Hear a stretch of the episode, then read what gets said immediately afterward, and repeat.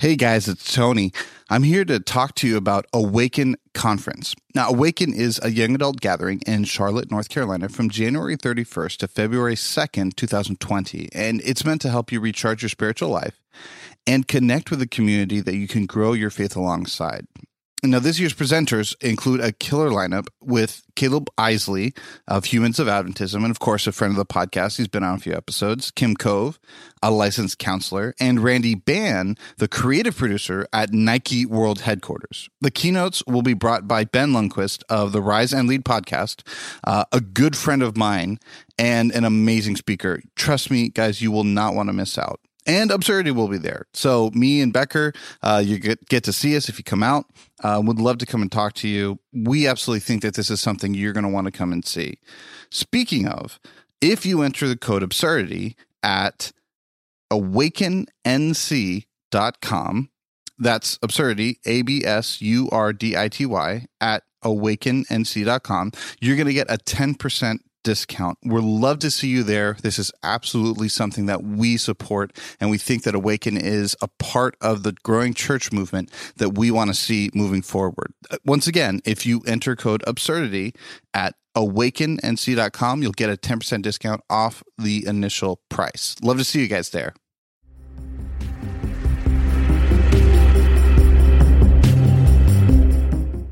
Hey everyone, welcome to Absurdity an exploration of all things absurd in culture, religion, and society. And today I'm incredibly excited because if you heard last week, if you actually, I'm just going to pause right there. If you haven't heard last week's or last episode, go back immediately and listen to that um, because this is like, this is a part two of that conversation, but um, from a completely different um, perspective, and it's meant to add to that that conversation. But if you listen to this on your own, this is all you have time for today don't worry, you're good. This is this works perfectly as a standalone episode. But I'm really excited about this because and it only took me 93, 94 episodes to get here, which is talking about abuse and abuse awareness and um, how we address this. Um, I w- did not want to talk about the Me Too movement or anything without voices that were not my own, that were not me, um, because I think men have talked about women too much already and we could we could use Wait, the break. What? yeah i know right? Shocker. Um, so i am joined once again uh, as we as we were in our camp Wakonda recordings um, i am joined by stephen hall. So stephen thank you for coming on again. I am glad to be here man. Thank you for having me. Uh, and then i'm also joined by the fabulous Sarah McDugal, who just finished a two hour presentation and has now, for some reason, agreed to sit down for another hour as we talk about this. Yeah, because you got me to agree to this yesterday. And let me see, do I have a voice yet? Yeah, yeah. exactly. No kidding. I'm croaking so, my frog voice right now. Um, Sarah, thank you so much for coming on. It's my pleasure. I'm really excited about this, and I just love how God works and brings people together like this. I would have never expected this, and I'm really glad. Right before I was packing, that I thought to bring all of my podcast equipment That's this week. That's awesome. So, um, as we dive in, tell us just a little bit about who you are, um, your background, your credentials here, as we jump into this conversation.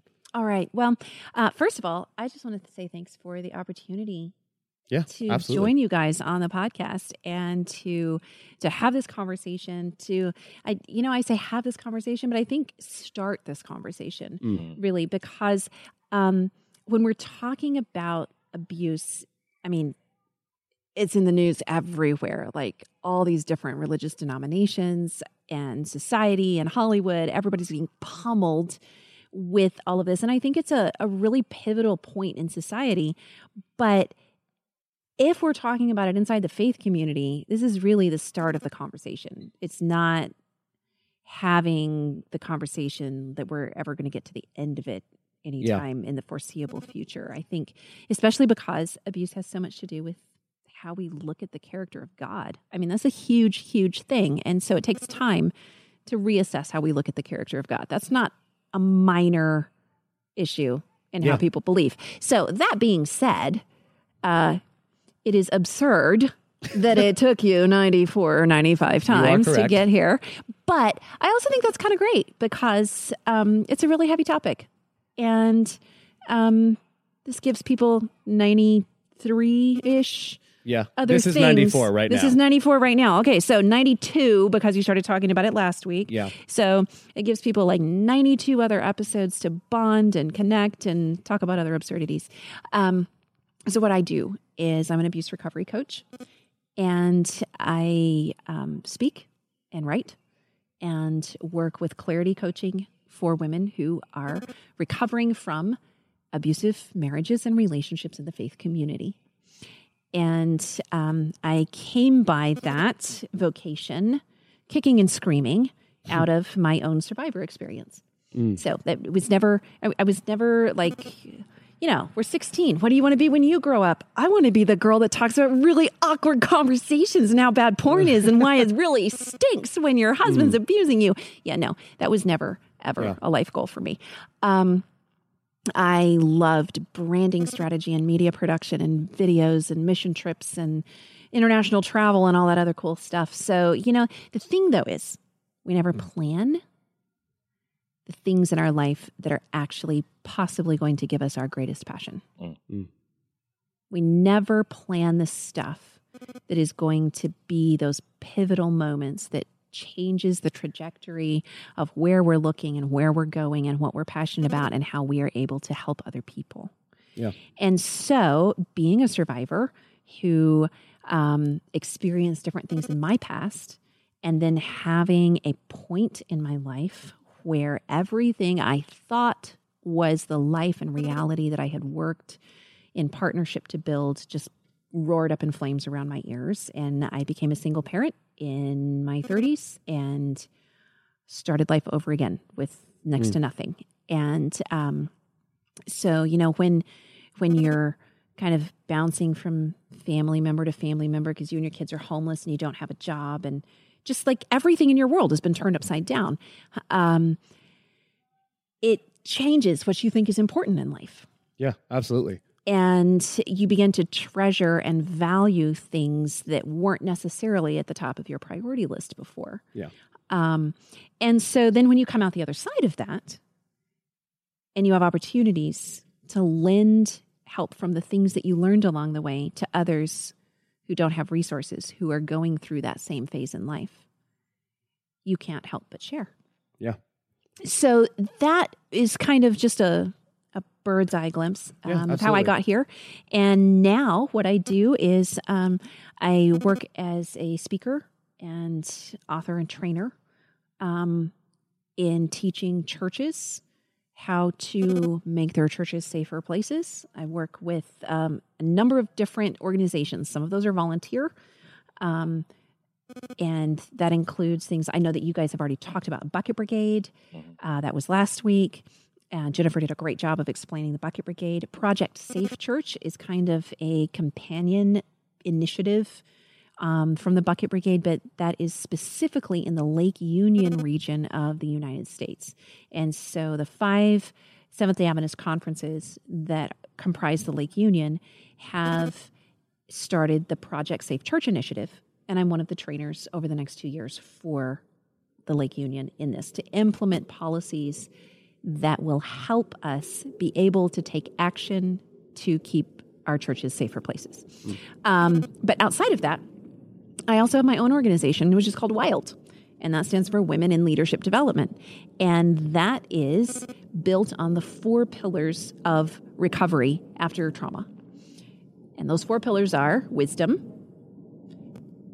And the wisdom asks, How do I make smart choices now? Mm. Identity, and that is who am I as God has defined me to be, not as my abuser or my negative self talk defined me to be. Not the lies I believed, but the truth that comes from God. So that's identity.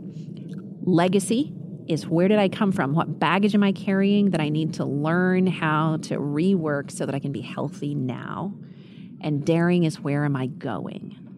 Mm. Once I figured out how to make wise choices, once I figured out who God says that I am, and once I figured out where I've come from, now where am I going?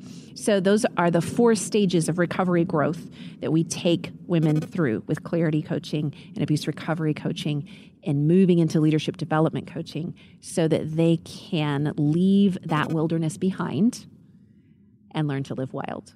Mm. I love it. Love it.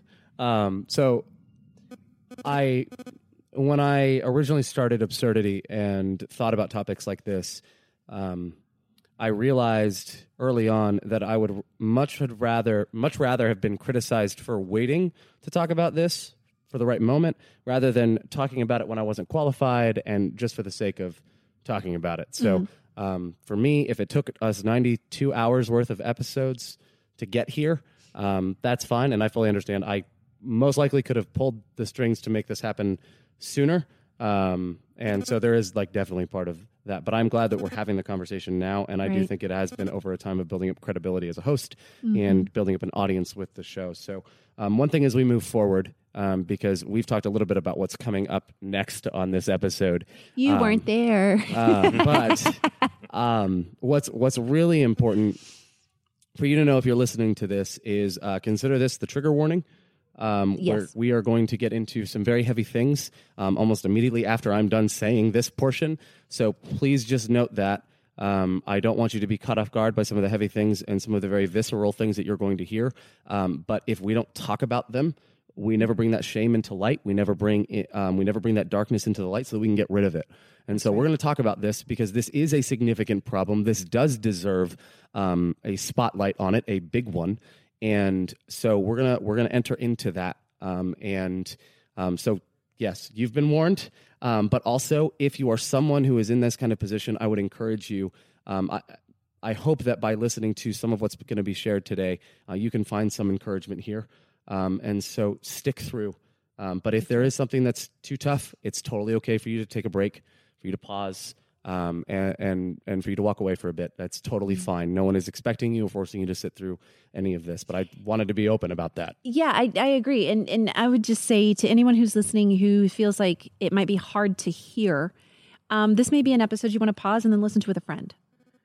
It, Hmm. it, it may be something where you want to make sure you're in a in a in a safe zone. You know, I'm not I'm not gonna like get into catchphrases like it's safe space, whatever. But you know, just I, if if you don't feel like you can handle really heavy duty conversation about abuse topics and this is something that's maybe been a big deal to you in your life or someone that you love dearly this would be a really great time to share absurdities with a friend Yeah. and and have someone around and then you can discuss it and talk through Mm-hmm. it and and process and decompress afterwards So, like, if you're on your way to a meeting or like on your way to work in the morning, probably That's- skip this episode not for now. The, not Table the it. time. Yeah, table yeah. this one.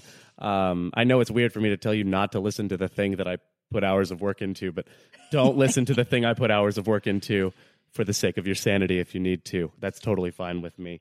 So, um, don't be absurd we're, we're gonna, that's my whole shtick. i'm going Um, to say that as many times as possible you in the and next Tony both. um, you and Tony both. Um, so let's let's jump right into this. Um, and to do that, I think we need to we need to address how the church has been dealing with abuse issues so far. Right. And um, when we talked about this, you had you had gone and done some research for us. i did Um, so take the floor here. Um, how? What are some examples of the way churches and church leaders have dealt with um, or have treated Mm-hmm. um, victims of abuse and abuse situations? That's a really great question. And first of all, I want to say that there are a lot of things the church is really good at. You know, there's times when an elderly couple needs a new porch, or somebody needs help with an oil change, or there's a homeless shelter and there's a soup kitchen or something. There are a lot of churches that are really, really, really, really good at a lot of those kind of things. So I don't want anyone to listen to this and then come away with like, well, Sarah McDugal thinks all the churches are junk because they just don't handle anything well, because that's not where I'm headed with this. But in the situations of dealing with the messy things of abuse, traditionally, churches in all denominations have not handled it well. I think that's a fair statement. And on top of that, what we don't seem to realize is that handling abuse well is an evangelism issue. When we do not handle, when we fail to handle abuse well, when we fail to do justice while we love mercy, we egregiously misrepresent the character of God in ways that turn people away not only from the church, but from God as an entity. Hmm.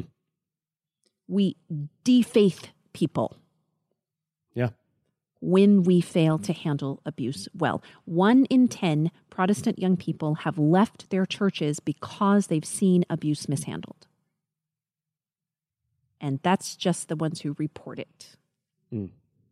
So, that being said, um, when we were talking about setting up the podcast, I reached out to some private recovery groups, confidential um, online peer support groups that one that I moderate and run, it's my group, and another that I'm a member in, and it's run by another advocate. And I said, hey, ladies, because these are female only groups, caveat, not all abuse victims are female. Yeah. I just happen to work with female victims of abuse. So my terminology comes from being a female who works with female victims of abuse. It doesn't mean I believe that all perpetrators are male and all victims are female. So just throwing that out there, covering that base. Um, so I, I went to these groups that are all ladies and I said, hey, ladies, um, I want to. Uh, I'm, I'm I'm going on this this podcast called Absurdity, and I want to know the most absurd thing your church or your pastor said or did when you were dealing with abuse in your abusive marriage. So these are all survivors. And I wanted to cry. I mean, I know this stuff, I work in this arena, but just the lists Mm. of people from across the United States and uh, many of them in the Seventh day Adventist Church but a number of them from other denominations as well, not entirely just one denomination, and a few from other countries outside of the United States, but in heavy faith oriented cultures. Here's some of the things they said. You just tell me when you're ready for me to stop. I'll right. just keep going. I'm very nervous now. Let's do you this. should be. No, it's not your fault. We were devastated and scared, and the church did nothing to see if I or my kids were okay. My church would not honor my order of protection from the judge. Oh my goodness. My church held my trans- my membership transfer hostage because my ex and his mother sat on the church board. They focused more on the potential salvation of the perpetrator and his possible ministry future than on the sins against me or my safety. After my telling after telling my pastor of the abuses and his affairs, he said, "I'm sorry. I hope you can work things out, but we won't be removing him from church office." Oh my goodness. My pastor told me that a wife's job is to have sex with her husband often to prevent him from lusting. Once on Monday, once on Tuesday, once on Wednesday, Thursday, Friday, Saturday, and twice on Sunday, to quote my pastor.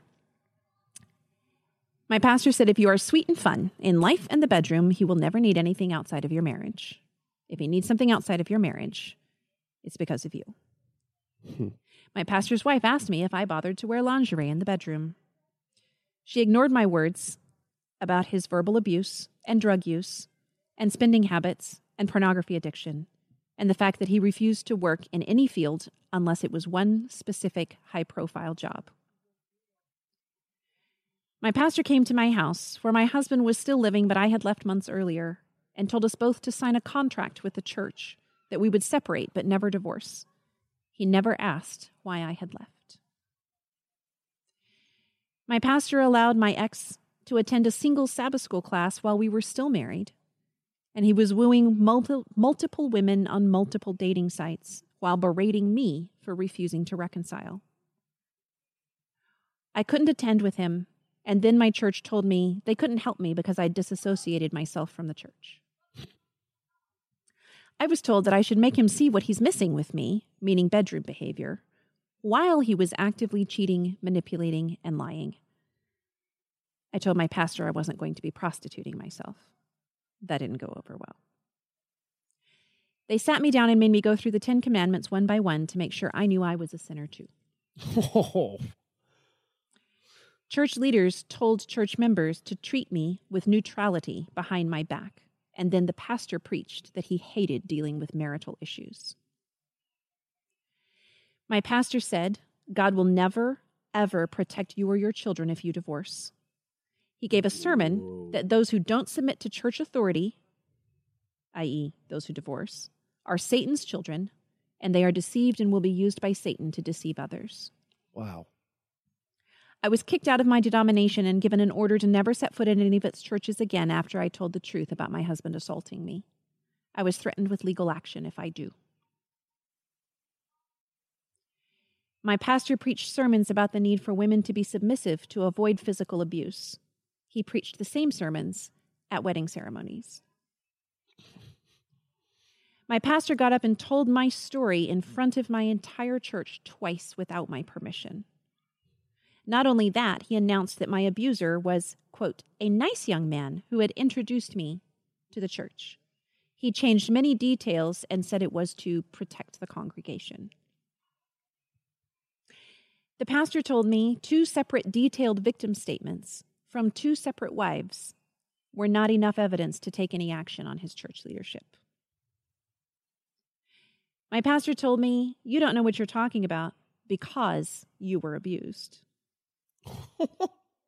My church leaders said that if I didn't call the police, it wasn't abuse. My church leaders told me they'd only be willing to counsel with me if the goal was reconciliation. My pastor asked me what I was doing to push his buttons, and when I told someone how he would curse me and call me foul names, then when I said that he was having an affair, they did nothing because he was a faithful tither. Wow. Um, here's another one. I told my pastor and his wife what I was going through at home. My pastor's wife said, But you're so lucky to be with someone like him. Later, she told me the devil was trying to break up my marriage. Even later, I learned that she was flirting with my husband and interested in him while they were leading classes together. Mm.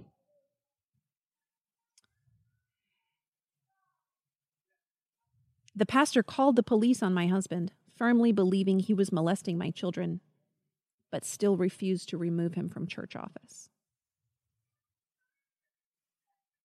I was told at church that I had to endure to be a good wife and a godly woman. I was told to fast long and pray hard.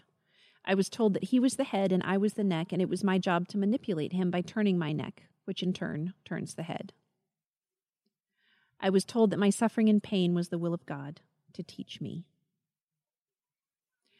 I was told that all the women my husband slept with while we were dating didn't count as infidelity or divorce because we weren't technically married yet when they occurred. Apparently, the fact that I didn't learn about these affairs until after we were married didn't matter, nor did it matter that I had hard proof in the fact that I now had an STD and he was the only man I'd ever slept with. Mm. I was told to go home and be a better wife. And the last one, I was told by a well respected older woman in the church that if I left and ever wanted to find someone to love again, I would need to really lower my standards. Wow. It is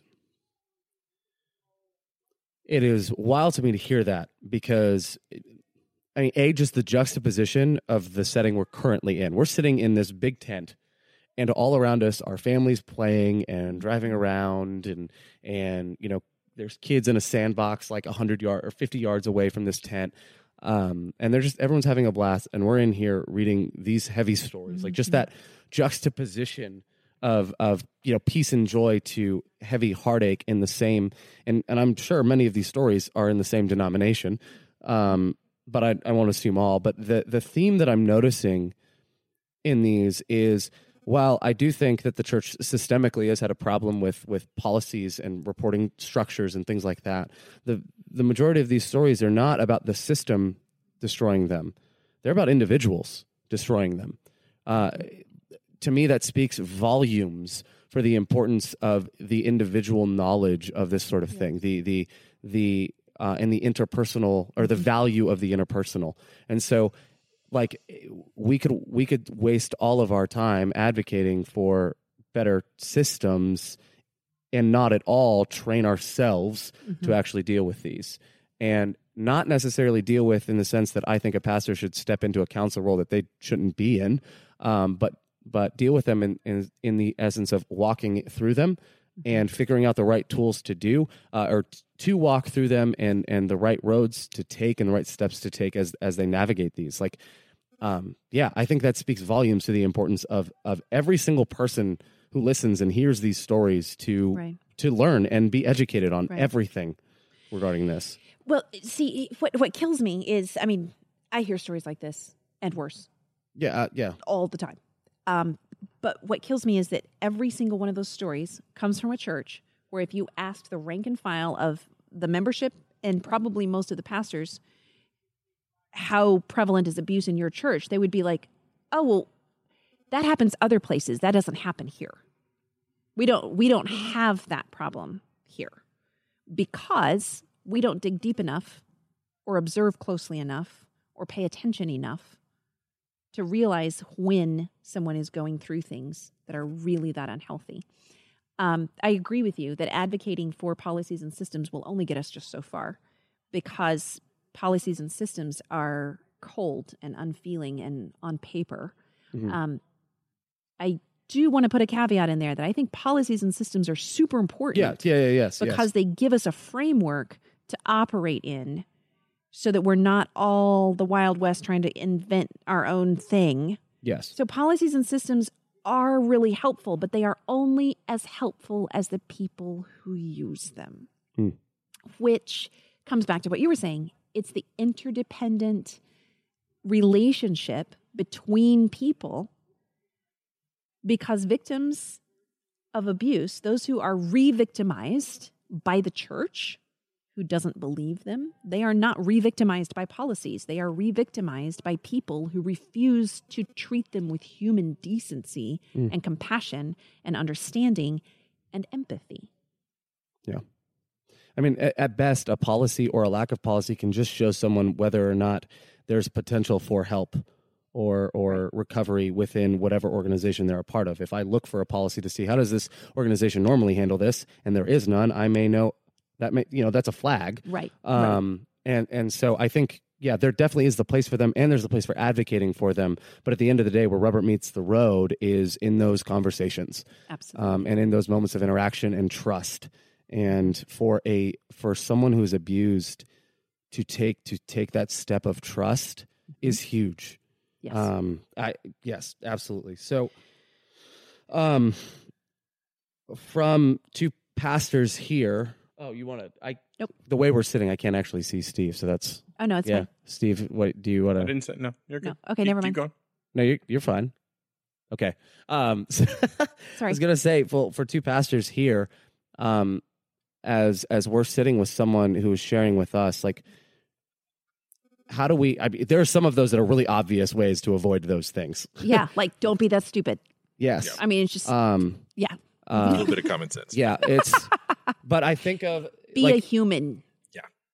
um, nice things human. things do get complex when you do have people on boards and there are policies in place to, Yep. to take care of um, to to address um, issues of leadership and things like that. Um, my question is, uh, as as pastors, um, what is the role of and the importance of of empathy and pain when it comes to me listening to someone um, who's been abused and um, and and you know looking at those next steps? How do I navigate that conversation? So that's a really excellent. That's a really excellent question, and you know, I think that um, oh, there was something you were just saying just before that that was like a perfect lead-in to answering your question, and now I'm trying to remember what it was. That little Um, backfiring golf cart over there. Yeah, I, welcome to camp. Right? Uh, yeah, welcome, I know it's awesome. camp, hey, it's the ambiance. It's so nostalgic. I love it here. Um, so we talking about empathy and pain and um, um, the ways that pastors and church leaders and clergy can respond to these kind of things. So I'm trying to really, I'm really reaching, trying to get that that mental thing back, and it's not coming to me. well, well, okay. So, So- I, I I mentioned it's really easy to fall out, into the trap of what um of like uh, for some of those things it's really easy to avoid saying some of those things. That's what it was. uh, was that it? Okay, cool. Well, so so to spring back off of that, what really is lacking in the faith community on so much of how we treat abuse is not always, sometimes it is, but not always the lack of policies. What it really boils down to is misunderstanding the character of God. Mm. Misunderstand it it boils down to theologies that allow leaders and sometimes members to enable and empower those who use their power to exploit. Yeah. So when we we step back from that and, and leading into this empathy and pain, like how do we show compassion to someone who's in pain as a spiritual leader, this kind of thing, leading into that, we have to step back first and say, I mean, it's cliche, what would Jesus do? But without like getting mired into the cliche, what is the character of God that it is my duty to reflect in this conversation? If we believe that God is a control freak and a tyrant, that's what we will reflect. If we believe that God places some people in power over other people in order to use them, that's how we're going to act. Mm. But when we really look at the character of Christ and how Jesus reflects God's character in Scripture, we cannot help but come away with the realization that God, Ty Gibson says this, he's one of my favorite speakers God will win us to his heart with love or not at all. Mm. And if we are seeking to lead spiritually in churches and homes and communities the way Christ leads, then we will lead with love. Not coercion, not manipulation, not deception, not force, not um, deflection, not gaslighting, not tricking people into decisions, not forcing people to do what we want. Lucifer, Satan, has this whole toolbox available every nefarious thing. And God uses one thing love, and He trusts your free choice. Hmm if our picture of God is one that has warped that idea of love and free choice and has taken tools out of the devil's toolbox and dropped them in God's toolbox, then we are going to respond to abuse situations wrong every time. Mm. We're going to feel a connection and a kinship with the perpetrator because they're handling things in a way that we think God might. Mm. Because we don't see coercion and power over for what it is tools of the devil. So I, I say that because I believe handling abuse is an evangelistic issue. I believe it is a theological issue. I believe it is a character issue. And when we talk about empathy, it is so vital for us to enter in as church leaders, for us to enter into the experience of those around us and come alongside them and mm. feel their feelings. So, empathy is defined in, in, as I define it in what we're talking about is the ability to come beside someone and enter into their emotions. Paul says, rejoice with those who, I think it's Romans 12, 15. Rejoice with those who rejoice, grieve with those who grieve, mourn with those who mourn. Depends on what yeah. translation you like.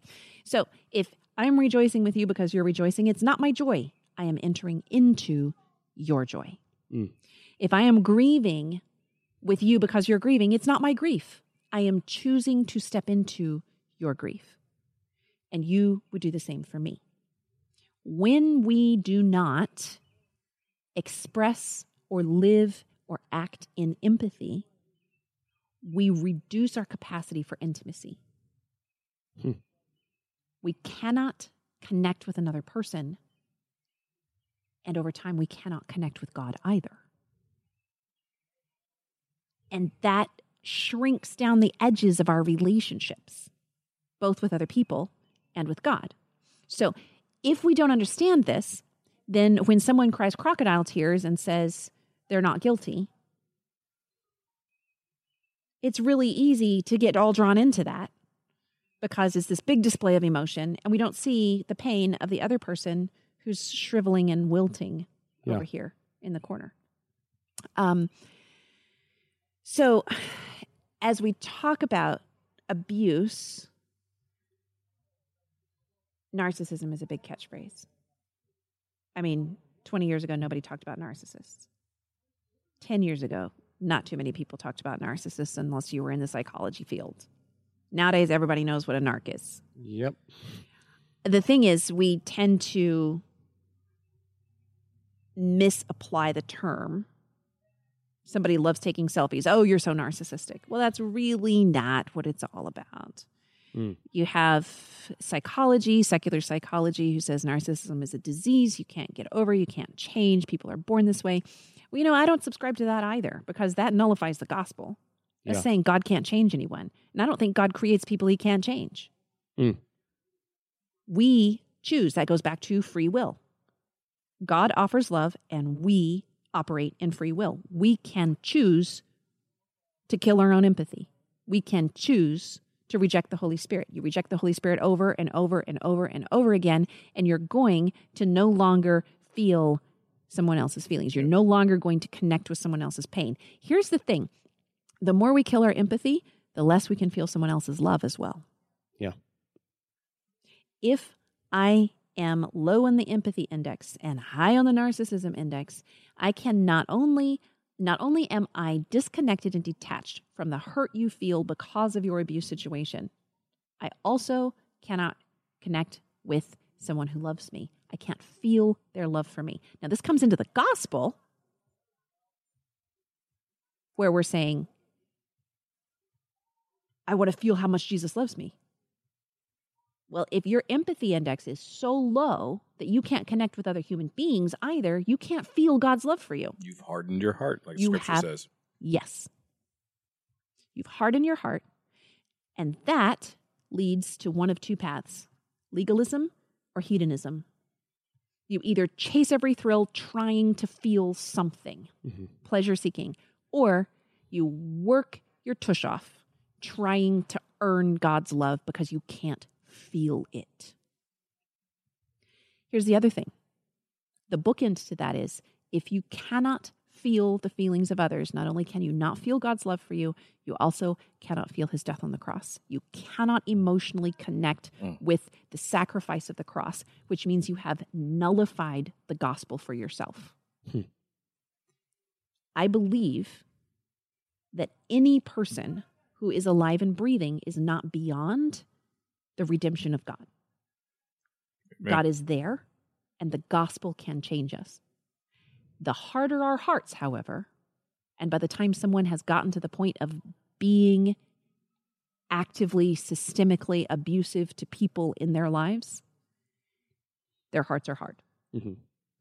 But the harder our hearts are, the less likely it is we will ever choose to do the difficult, messy, self shattering work Yeah. of coming back to where God can soften us again.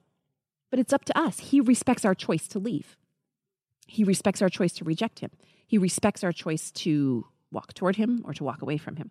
Okay, so how does that all tie in with what your question was with about like, you know, pastors and Doesn't matter. This answer was great on its own. Well, okay, But it thanks, does matter. you know, but it, yeah, but Yeah. it matters. I, I want to loop back around to that. Yeah. So, uh, this is where I, I love that you did last week's um, with Jennifer, and and this week's like there's they're bookends to each other, dealing Yeah. with super different types of of content on the abuse topic and coming at it from different angles. So, this philosophy of understanding the mindset of God toward us is crucial for spiritual leaders. If you believe that God is love, then you are not only going to want to show love to the person who's being accused of abuse, because that's an instant perpetrator bias. Oftentimes, the person being accused of abuse is male, looks just like the pastor. He's like my bro. We've had nice times on the golf course together. How could he possibly have done this to anybody else? He's always been super nice to me. Mm-hmm. I can't imagine him acting this way. It must be wrong. And then you think, what if somebody alleged me doing that? Like, I would want someone to stick up for me. And so I'm going to stick up for him. And you're Yeah. not thinking, what if, what if I was her? And what if someone needed for me to stick up for them? Yeah. So this whole like we we want to, you know, believe the best. Well, that needs to go both ways. You need to believe the best of the victim as well, Mhm. not just believe the best of the alleged perpetrator. Because uh, if you're saying that the perpetrator is innocent until proven guilty, the inverse of that is that the victim is a liar until proven innocent. Yeah. That's blowing your mind right now. Um, Well, it, it- I mean, it's it is because it's so simple and so stark and when you hear it it's like of course that's Yeah. Duh. Yeah. That's Uh, absurd. how did I miss is. this? Well, and and I think so. You talk about perpetrator bias, and and and one of the things I just thought about when you when you brought this up is as a pastor. Um, and as someone, and I watch this in comments online, I watch this in YouTube videos, I watch this everywhere. Um, there's a real fear in pastors of and and leaders being falsely accused. Mm-hmm. There's such a fear in us that when we do hear someone being accused, we almost project that fear onto them, and we choose to empathize the other way. We Right. choose to say, "What you know? How does it feel to be falsely accused?" And we jump into this protection of the perpetrator Mhm. because it's because we're actually projecting a protection of ourselves.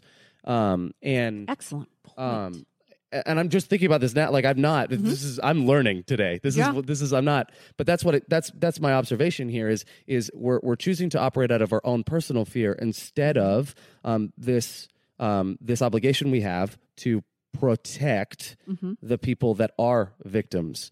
And the flip side of that too is we talk about accused versus accuser. Man, our theology is all around a being that we call the accuser. Um, and he's the bad guy. and he's the bad guy. And so it's really not that Oh, hard. Dude, I have not thought Yeah, about it's that. not that hard of it's not that far of a leap.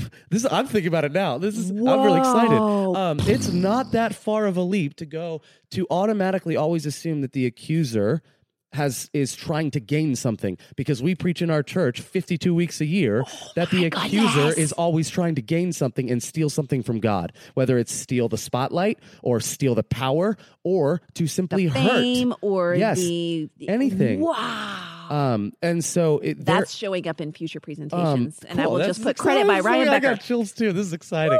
Um, but yeah, it, it is not that far of a leap, and and this is why, like, when I hear this, um, I shared, I think, um, I think last week with Jennifer, I said something to the effect of, uh, if I'm hearing that someone I know has abused someone, I almost take the default position of, um, of believing them just to fight against my own bias to to believe that Right, right. yeah, my I friend wouldn't do this. I think I would amend that now to say not that I would default to believing them, but I would default to denying myself um, in that moment. I can see that. Um, and, and I don't know if that it clarifies that language at all, but basically to say uh, whatever my my um, denying my the fear that I have myself of being falsely accused, denying um, and and really just saying, look, if this wasn't someone I know, how would I walk through this? If this wasn't someone I had a personal connection with, how do I walk through this? Right. And doing that because that's the duty that I have,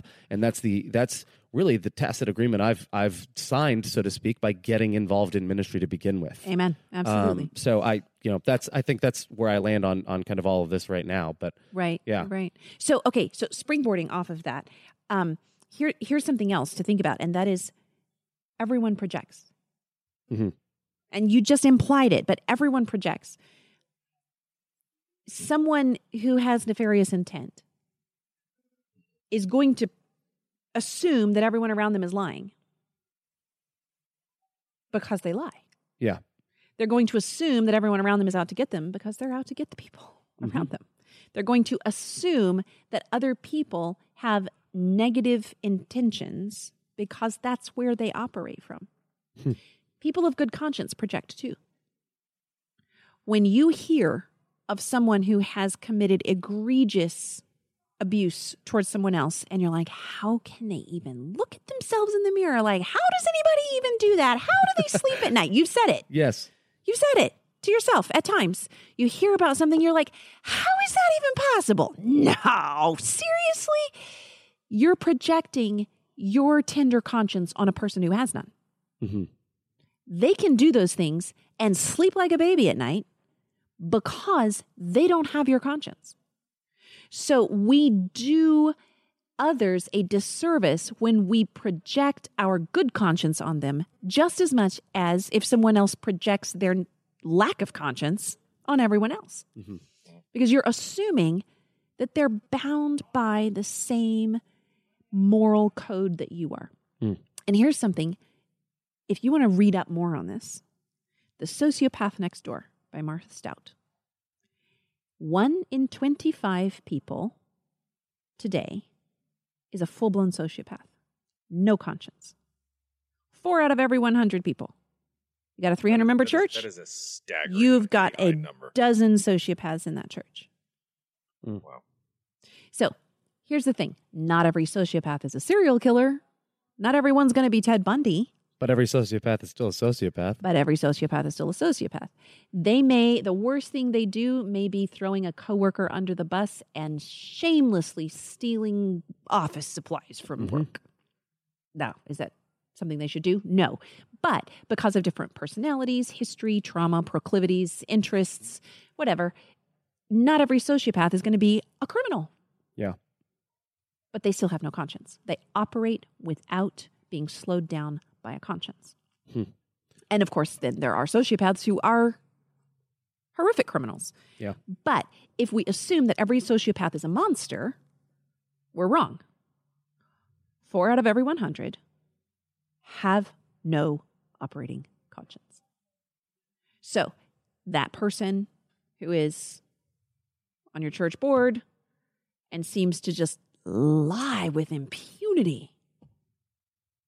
Well, it's a possibility Mhm. that they actually don't have a conscience and they're fine with lying and they don't feel bad about it. Mhm. Same thing with an abusive person, an abusive spouse, someone, not all abusive spouses are sociopaths. I'm not saying that. I'm just saying that it's very common that an abusive spouse has sociopathic traits because they have no problem manipulating, gaslighting, doing something and then saying they never did it, deceiving, and these kinds of things. Hmm. So when you have someone coming to you and saying, oh, she just makes stuff up, or oh my goodness, you can't imagine what it's like to be me in my house, or whatever, you pastors and church leaders have to recognize their limitations. You cannot tell when someone is lying. Here's what you else you need to know about victims of abuse and lying. Every victim is going to lie to you. Okay, you're gonna. I'm waiting for the. I know. yeah. Every victim is going to lie to you because until they get to the point where they're ready to tell the truth, they will tell you it's okay. Mm. They will swear up and down that life is fine. They will wear a smile coming to church. They will serve in whatever role they've been given. They will bend over backwards.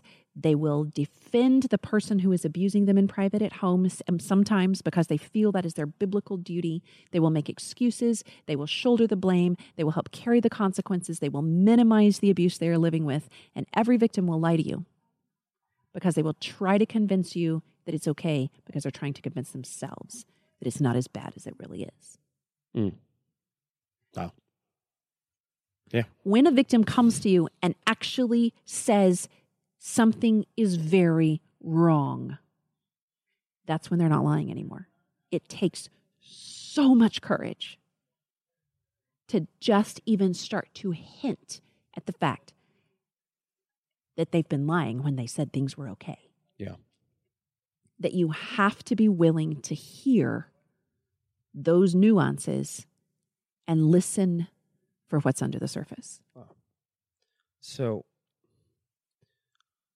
as as we move forward here, because we we have made the transition in talking of victims now, um, how does someone who has been ha, has become a victim, Mhm. you know, how do they how do they move forward? How do we help them move forward? Not just as pastors, as church members, right? And I think honestly, anything we're saying about pastors really does apply pretty much across the board here. If someone comes to you and wants to be listened to and wants to be heard, then listen, right? So there's Be a a- decent human yeah, being. there's exactly. So how does a victim move forward and and sp- more specifically, um, what is the role of forgiveness in that? Because forgiveness is this huge thing in Christianity, um, and I.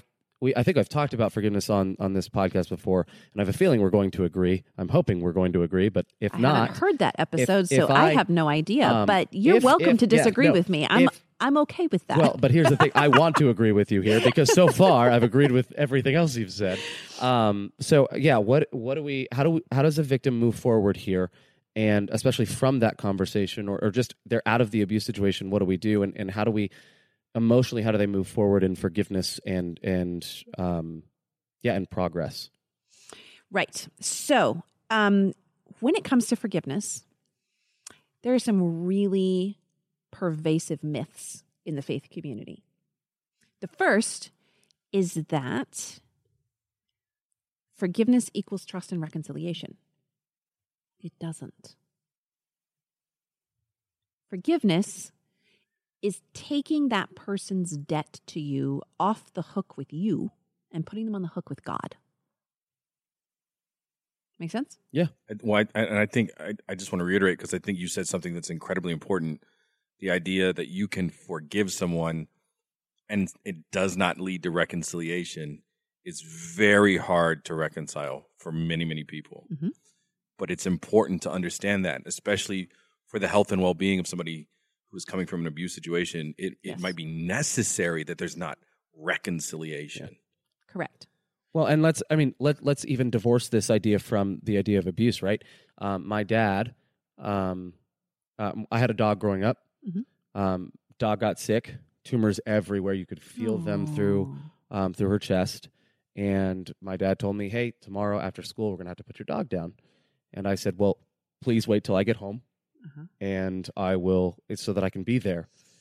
And I got home from school the next morning, and my dad had done it on his way to work. Um, and that was when I was, I think, thirteen or fourteen. He died when I was seventeen, and I couldn't forgive him until about three or four years ago. Wow. Mm. But he's not around to reconcile with. right. He had been dead for five years up to then Right. forgiveness there are moments where forgiveness has to happen regardless of whether Mm-hmm. reconciliation can take Right. place so if you can if you can accept that it can happen in a completely you know divorce situation from the area of abuse then there's got to be some form of it that that Mm-hmm. can translate into where the person is still alive Right. because we've just established forgiveness is possible regardless of the other person's involvement in it Correct. I I completely agree with you on that. Yes That's okay awesome. we're off we're off to a, a, a, a yes a good start here. start there. okay so yes Um, it's it's so yeah. letting forgiving them of the debt placing Mm-hmm. it on god Correct. And so when we talk about forgiveness, often in church, we intermingle, we intertwine the ideas of forgiveness with getting back together or forgiveness with taking the person, removing the person from accountability. Well, but you forgave me. Why are you still punishing me? I forgave you. That doesn't mean you don't have consequences for what you did. That doesn't mean it, if you stole 200 bucks from my wallet, that doesn't mean I'm leaving my cash laying around on the table.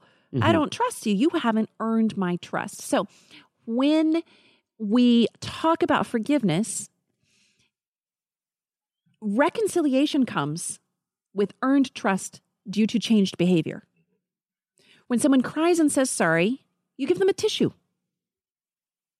You don't give them trust and reconciliation. That only comes with time and proof of them choosing to be a safe person for your trust. So, in situations of abuse, Mike Tucker is uh, a fantastic resource with the Mad About Marriage seminars that he does. I know he was just here this earlier this weekend, this past weekend, speaking here at, at this camp. Um, one of the things he says is that in order for someone who is abusive to prove that they have changed, they need to be participating in professional abuser intervention therapy three to four times per week for up to five years before you can trust that change has taken place. Now, most of the time, when churches are like, well, you need to forgive, he's been really good for like six weeks now, you need to forgive, they're not thinking the five year plan for showing repentance. When you have someone who is saying that they are sorry and they're begging for forgiveness and they're equating forgiveness with getting back everything they like about life, all their privileges, all their perks, the perks of being married, they're getting back their sex life, they're getting back the adoration of their children, they're getting back the financial convenience of having everyone under the same roof, et cetera, et cetera, et cetera. So when you have someone who is saying they're really, really sorry, please forgive me, usually in an abuse situation, that's code for stop punishing me. I'm done with my consequences now. Mm. So forgiveness needs to be extended in time by the person who has been hurt. Hmm. I absolutely believe in forgiveness. on their timetable and not On the churches or their the, timetable. or the Yep. perpetrators. Yes. No one gets to dictate, especially not the person who caused the harm, when you are ready to forgive. When churches empower abusers to use the forgiveness weapon as a way to avoid or escape accountability and consequences and long term structures for change, it's just a facade. They're weaponizing forgiveness theology. Hmm. So here's the thing. Now, I'm ready to. St- do I have permission to use my hobnail boots and step on some of your pastor's toes? Oh, go for it. Go for it. Okay. Yeah. They may not have toes left by the time I'm done. That's fun. okay. Do we, do you have an orthopedist standing by? Uh, I do have a wonderful one back in, in Chattanooga. Okay, so yeah, okay, we're okay. good. Don't worry. So we, we got I'm we got references if you need orthopedic surgery when we are done with this because I am going to chop off your your toes here. Um, when pastors tell victims of abuse that they have to go back and forgive, they are hand in hand doing the work of Satan and repeating the first lie of the Garden of Eden. Let me unpack that. The lie in the garden was that you can sin and not die. You shall not surely die. But the truth of redemption and the gospel is that sin kills things. When I sin against you, there is a death. There is the death of trust. There is the death of companionship. There is the death of relationship. There is the death of comfort. There's the death of being at ease in each other's presence. There's the death of so many things when we sin against each other. It breaks relationship. When pastors tell victims to go home and be more forgiving, and they rush that and they equate it with reconciliation, what they're also telling the abuser by default is that they can sin with impunity and nothing will die. Hmm. You can abuse your wife and she won't leave. You can you can lie, you can assault, you can cheat, you can commit adultery, you can be addicted, you can do all of these things that are abusive patterns of behavior and not suffer the consequences of the death of trust because we're going to stand here rank and file as your church and make sure she has to trust you again. And in fact, if she leaves, then it's her fault. Exactly. So, when pastors force forgiveness and reconciliation, they are perpetrating the lie of the serpent in the tree. Hmm. Because you cannot just forgive and forget. If you forgive and forget, that's rubbish advice, by the way. If you forgive and forget, you're refusing to learn the lesson that that experience was to teach you. Forgive and remember.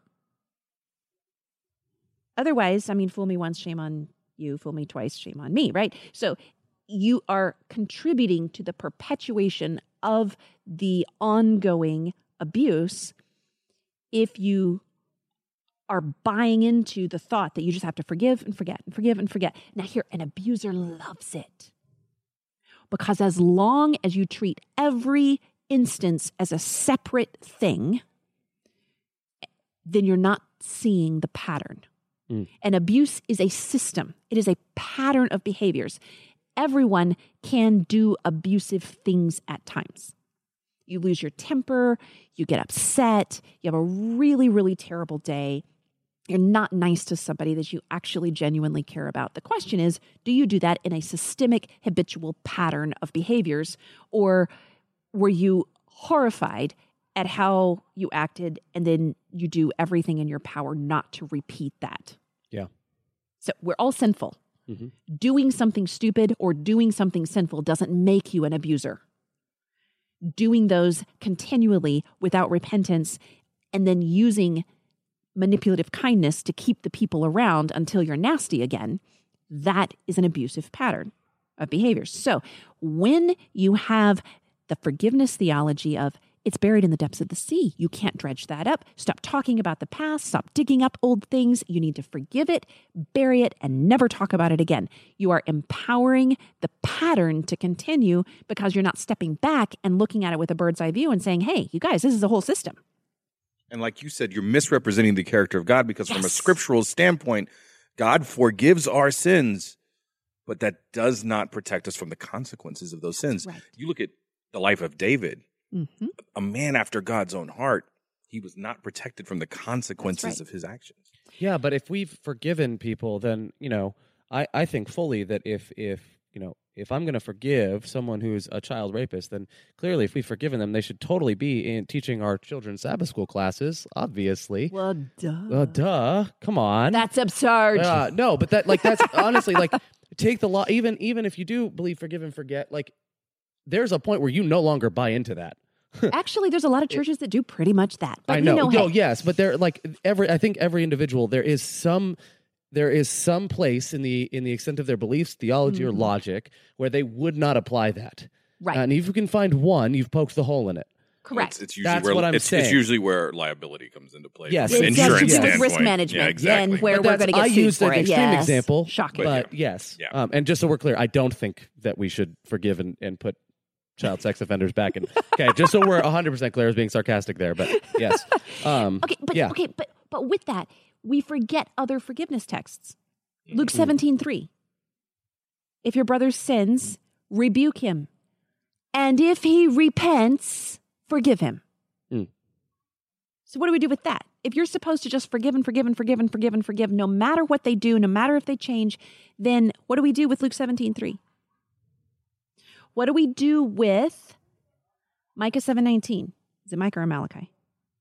Depending on what the Oh next words are out of your mouth, Uh, I can. I can Well, Malachi only has four chapters. chapters, So, so it's going to so be it's Micah. gotta be Micah. I mean, yeah. So this is this is the text where who is a God like unto us that has pardons our iniquities and he's I mean he pardons our transgressions, he subdues our iniquities and casts them into the depths of the sea. This is the secret. So we talk about God casts our sins in the depths of the sea. I said I was sorry. You are the controlling witch who keeps dragging it back up and you won't let it go. You just want to punish me, etc., etc., etc. We forget this one little phrase right there before cast them into the depths of the sea. He subdues our iniquities. Active patterns of sin are not iniquities that have been subdued. Hmm.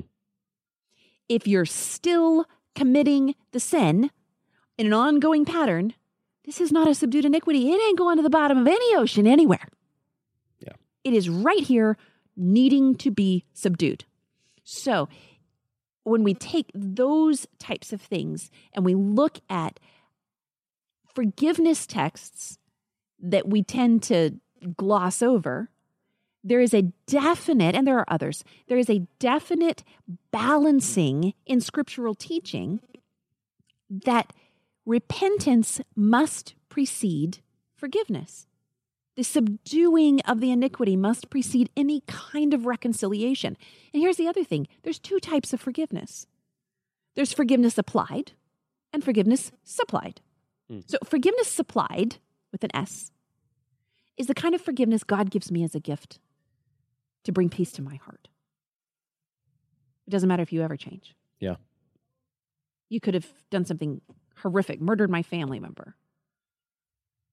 And regardless of what happens to you, I choose to forgive you because I'm placing you back in the hands of God for his consequences. And I am not going to give that any more power in my life to control me.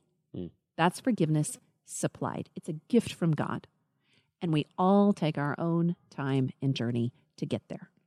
Forgiveness applied is when I give you my forgiveness because you're ready and you want it. Hmm. You've repented. You want the repair. Yeah. You want to know that you've been forgiven. And that's when I apply the forgiveness to you. And we don't separate those often, especially when we're talking about abuse situations. A, an abused spouse can forgive from a distance, a safe distance where she's not going to get hurt or killed or continue allowing the perpetrator to sin against her. Because loving someone well does not include greasing their path to hell by allowing them to continue sinning against you. Yeah.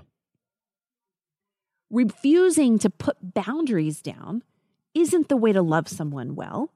You're allowing their character to continue being reinforced in abusive ways, and you're the target. Mm. Mm. Now, does that mean you need to go home and stand up to the guy who's threatened to kill you or whatever? No, that's how you die. That's how you become headlines. But you may need to separate. Mhm. You may need to find a safety plan. And it is so important for our pastors and church leaders to recognize that these are really important things. When you tell Yeah. a woman to go back and just love more, and I don't know, do you want me to get into that? I don't know how much time we Well, have. yeah. So we do. We we we- we're definitely going over, but Oh dear. for the sake of the fact that we're about to be flooded with a bunch of youth Right. um, in this tent, we is- do we do do we need, need- to. We we're need to good. get supper. Um, yeah, and supper. Um, I, I, I, you've touched on this several times, so I want to actually jump to this. Sure. Uh, and this will be the last major point I think that we hit. Um, is Matthew 18 and this idea Yes, of okay. sending someone back to um, back Right. to the person that's wronged them, and I really want to hit that because I, I think that's that's vital for us to touch on. Okay. Um, so Matthew 18 is is the um, in in Matthew 18 is uh, where Jesus says, if your brother sins against you, uh, confront him one on one. Um, if he still refuses to repent Mm-hmm. or acknowledge, then take one or two with you. If that doesn't work, bring it before the church um, for for consequences and and and you know mediation, whatever. So that's that's that verse. Um, that's Right. I think it's like 1830. It's 30 18, Starts 15, in 15. 15 to to Oh, 15 to 17. There we go. Okay, so take us through that. 'Kay. Um, give us an understanding of this as it as it relates to this context. All right. So very often, um, an abused person will come to their spiritual leaders and they will say, uh, "Hey, I, this is going on," and they're like, "Well, have you talked to him about it? Have you confronted him about his behavior?" And the victim answers whatever they have or have not done, and the pastor's like, "Well, I can't help you until you've gone alone in private." To confront them. Now, the absurdity of this would be that if you had suffered a carjacking, your pastor probably wouldn't tell you to go alone to the carjacker and confront them over their behavior. Mm. But in an abusive situation, we hear that happen a lot. And it results from a basic misunderstanding in our theology on what Jesus was even talking about. First of all, this is not a power inequality. This is if a brother sins against you. Now, whether it's a brother or a sister, this is somebody who's your equal. This It's is a, not yeah, it's a someone- horizontal relationship. a horizontal relationship. By definition, a an abuser victim relationship is a power inequality. It is not a horizontal relationship because the abuser holds all the power, Mhm. or at least the bulk of it. Yeah. So, if a brother sins, now here's the other part. First of all, this is equal and horizontal. Second, many translations leave out sins against you. It's just if a brother sins, go privately and point out his offense. So let's just say that the two of you are having a conversation and one of you realizes that the other one is choosing to do some stupid stuff that's going to hurt you and it's actually sinful. Why are you pointing at Ryan? What? No, what? what? No, what? What? Hey, there are three fingers pointing back at you whenever you point at someone. My Unless you do the Disney point, yeah, then it's just two fingers. then it's just two fingers. So, my point being so if you realize someone you care about who is your equal is doing something sinful, go talk to them privately. It doesn't Hmm. even have to be an offense against you. This is like, I reckon, I, I, I figured out you're doing something Yeah. that's going to hurt you, bro. I want to go help you. yeah. Please don't do this to yourself. And hey, if that doesn't work, well, I tried not to embarrass you. Next time I'm bringing one of our friends along. Mhm. And we're going to have an intervention because we care about you and your salvation. And if that doesn't work and they choose to continue living in sin, then you take it to the church and the church adjudicates. Mhm. Well, first of all, pastors who send victims back to do this Matthew 18 conflict resolution pretty rarely end up taking it to the whole church to expose the abuser. Mm. So they say it with the intent to not really follow through or the hope It's that a- it never gets to that It's point. It's a brush off. yeah. They never intend to get to step three. Here's the thing this has nothing to do with abuse. You know why? It's not just because I don't think so or because I don't want it to. It's because in the very beginning of this chapter, Jesus already covered abuse. Yeah. In the very beginning of this chapter, Matthew 18, same scenario. Jesus called a little child to him, and he says, Unless you turn from your sins and become like little children, you will never get into the kingdom of heaven. Verse 4. Anyone, wait a second. Nope. Verse 6. Six, yeah. If you cause one of these little ones who trusts in me to fall into sin, if you harm a little one Or enable.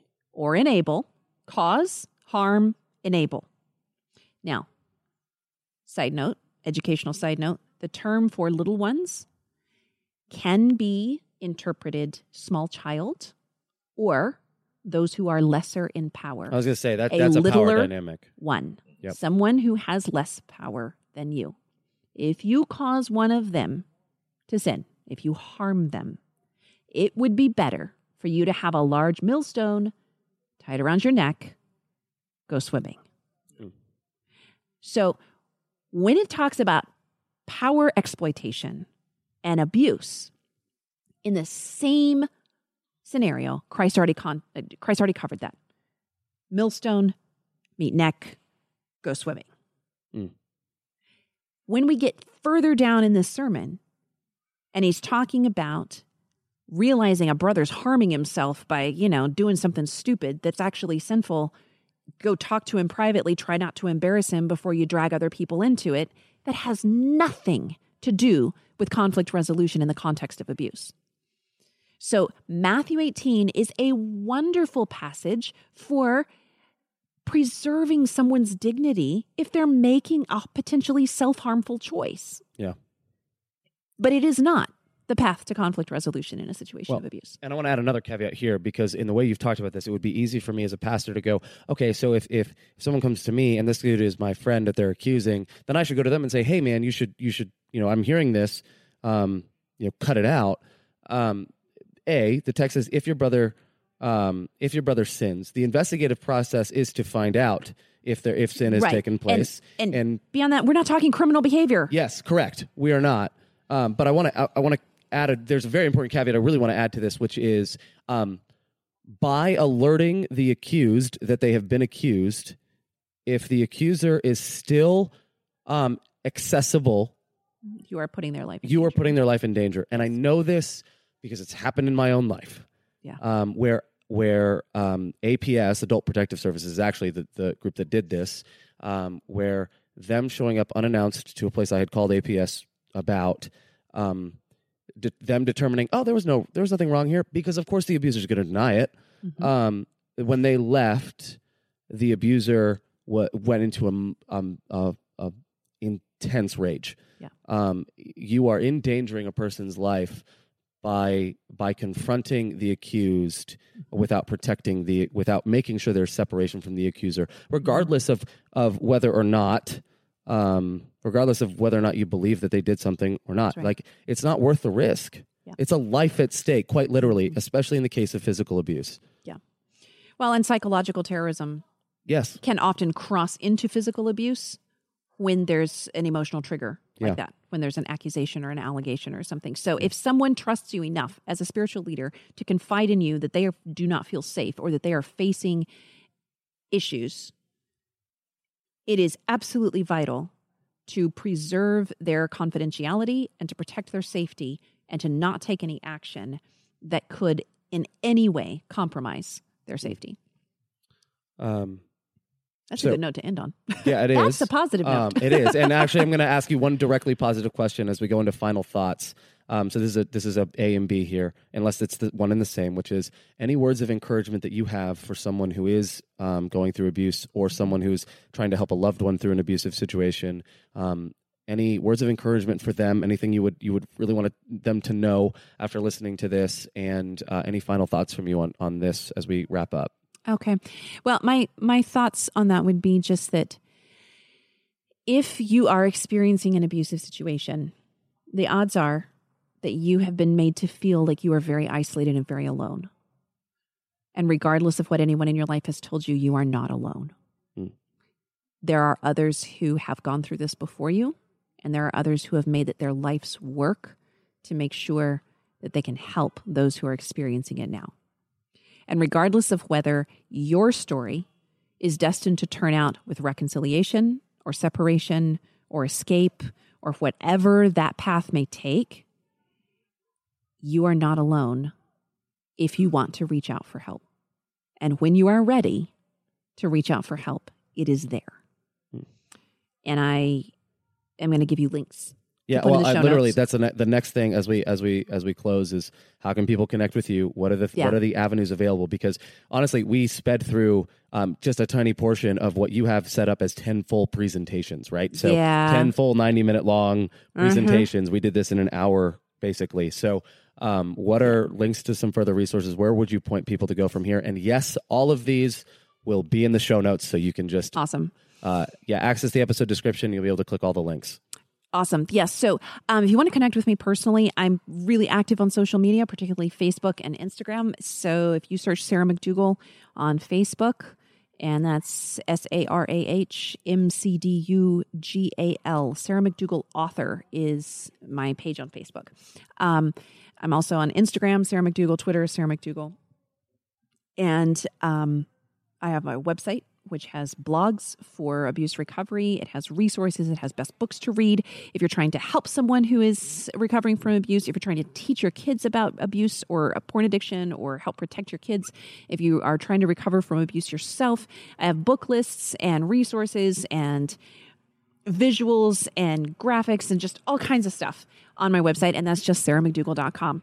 Awesome. I also have a series of online training courses and online group coaching, in addition to individual sessions for abuse recovery or clarity coaching. And those are all at wilderness to wild, out of the wilderness into the wild. So, Mm. wilderness to wild.com is where you will get in touch with our online training school. And so there are various things and, and training courses and group coaching things available there. And um, if you have a personal situation that you really want to know about, like kind of confidential resources for, shoot me a Facebook message, um, shoot me an Instagram message, and I will do my best to hook you up. Oh, I also have like a couple hundred videos on YouTube with all kind. I always forget about YouTube. I don't know why. I have like 250 videos on YouTube Wow. with um, six steps to biblical forgiveness, um, domestic violence awareness stuff, a, a day by day 64 or 66 studies, chapter by chapter, through the book of Isaiah from an abuse recovery point of view. Just a daily devotional thing. Um, presentations, abuse passages that are often twisted and misunderstood. You name it, it's on YouTube. So there's a ton of resources there. And I want to, I, I try to make sure those are all available free to people because education awareness is so, so Yeah. important. And we started out talking about Bucket Brigade and Project Safe Church. So projectsafechurch.org and Bucket Brigade Against Abuse.com are both resources for reporting allegations of abuse specifically within the Seventh day Adventist denomination in order to help find now you know to, to to get help and guidance on how to Yeah. deal with something that may be an active or a past situation um, lots and lots of resources Absolutely. So thank you for those. And I'll also include a link to the book, The Sociopath Next Door. That way you don't have to scrub all the way back through the episode to find where she said that. Um, so that'll be Oh, there as hey, well. hey hey hey i have a book coming out and it's a co-write with jennifer and our third colleague did she tell you about this book Uh, no, but you mentioned it earlier today I somewhere did. else. So, um, at some point, maybe we can go back when it's out. Maybe we can go back and like have. Well, it, you know what? If you follow my social media, it'll be all over my social media when Yes. it comes out. It's going to be out in the next couple of months. It just Oh. came back from the proof well, and you are welcome back on this show whenever you want. well, thank you. you have an open invitation Thank you, thank you, thank honestly, I, I, this this kind of conversation is the is the exact reason I started this show. That's awesome. um, to deal with and address these issues. And I can't thank you enough for um, for not just sharing with us and teaching us here. Um, this has been one of the quietest episodes from the host standpoint I think I've had. Um, but yeah, I can't thank you enough for educating us, but also um, I can't affirm you enough for taking what was something very traumatic in your own life and um, letting God do something amazing with it to help and do the work of rescue for others. Mm, Um, you are Amen. a living embodiment of the gospel. Um, and I don't mean that to like inflate your ego, um, but I, I do mean I do mean thank you for showing us what it means to love like Jesus Mhm. loved, um, and thank you for the work that you're doing. And um, yeah, we'll be praying for you as you move Please forward. do. Um, Absolutely. yeah, and yeah, thank you so much for coming on. This has been absolutely incredible, um, and I've learned so much. So, to our listeners, uh, check out all of those episodes. Uh, check out all those links in the show notes. And to the point that I'm not going to include anything of my own in the show notes because I want to give full attention and spotlight to uh, these resources. So go check those out, um, and we'll see you next week. Thank you so much for listening.